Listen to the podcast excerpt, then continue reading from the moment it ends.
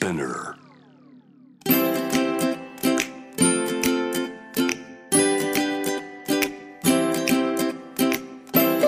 福本敦子の聞くコスメ。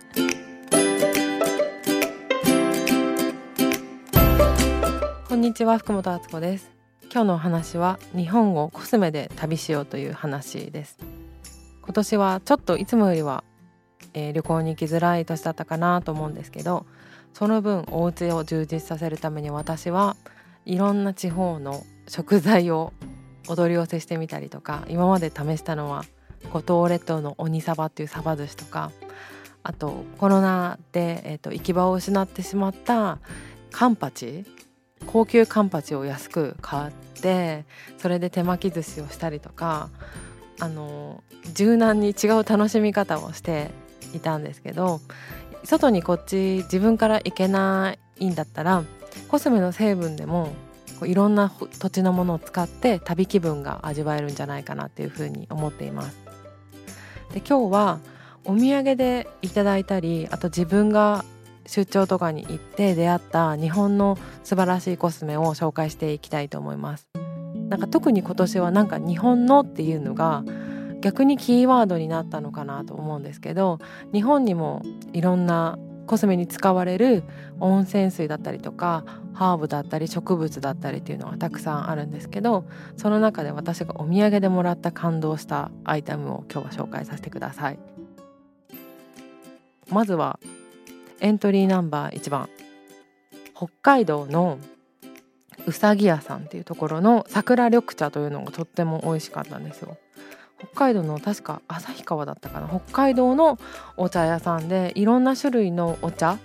が置いてあるホームページ見るとお店もすごい可愛くって素敵なんですけど是非この聞いてる方で北海道の近くだよって方がいたらお店にも行ってみてほしいんですけどお土産でもらったお茶がとっても美味しくってパッケージもすごく可愛かったんですね。で今年の夏すごく暑かったんだけどそのうさぎ屋さんの緑茶を水出しもできるっていうやつをいつも入れて飲んでました。で寝る前にお茶を仕込んで寝るようにしたんだけど朝起きたらそれがいい感じに水出しで出てるっていうサイクルが気に入っていたのでそれをやっていました。でお茶つながりで言うともう一つは次は京都。エントリーナンバー2番は京都からフロム京都の琴品っていうブランドの有機ほうじ茶。これはね東京でも売ってるお店がたまにあったりして買うことができるんですけど琴品は、えーと京都発のオーガニックスキンケアブランドなんです。京都の宇治有機緑茶園オーガニック先進国フランスのオーガニック専門メーカーとタッグを組んで、えっと、スキンケアラインが登場したっていう京都生まれのブランドなんですけどその中でお茶が売っています。これのほうじ茶をいただいて飲んでいたことがあるんですけどとっても美味しかったんですよ。でこっちは冬に出会ったので、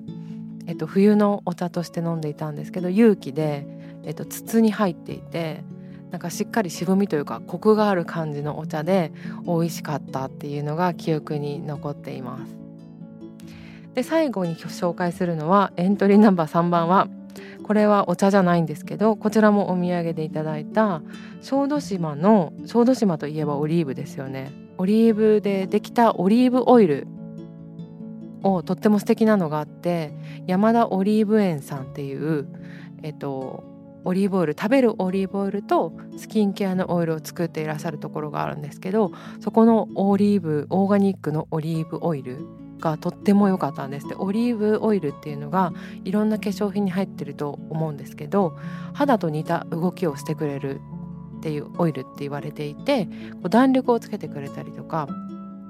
あと肌の基礎体力をちょっとこう安定させてくれるような働きをするんですけどそれの勇気のやつだからで自然のエネルギーいっぱい吸ってるからもうもっちりっていう感じで生命力がとっても溢れているオイルでしたでちょっと多分作る数とかは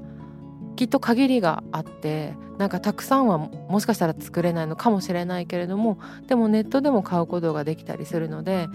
まあ、こういうねところをねネットでお買い物をして応援するっていうこともできると思うのでよかったらチェックしてみてください。もっともっと本当はいっぱい九州とか四国とかもきっとたくさんあのいい食べ物も飲み物もそしてコスメもあると思うんですけど見つけたらまた紹介したいと思います。ご当地コスメ企画。というわけで福本敦子でした。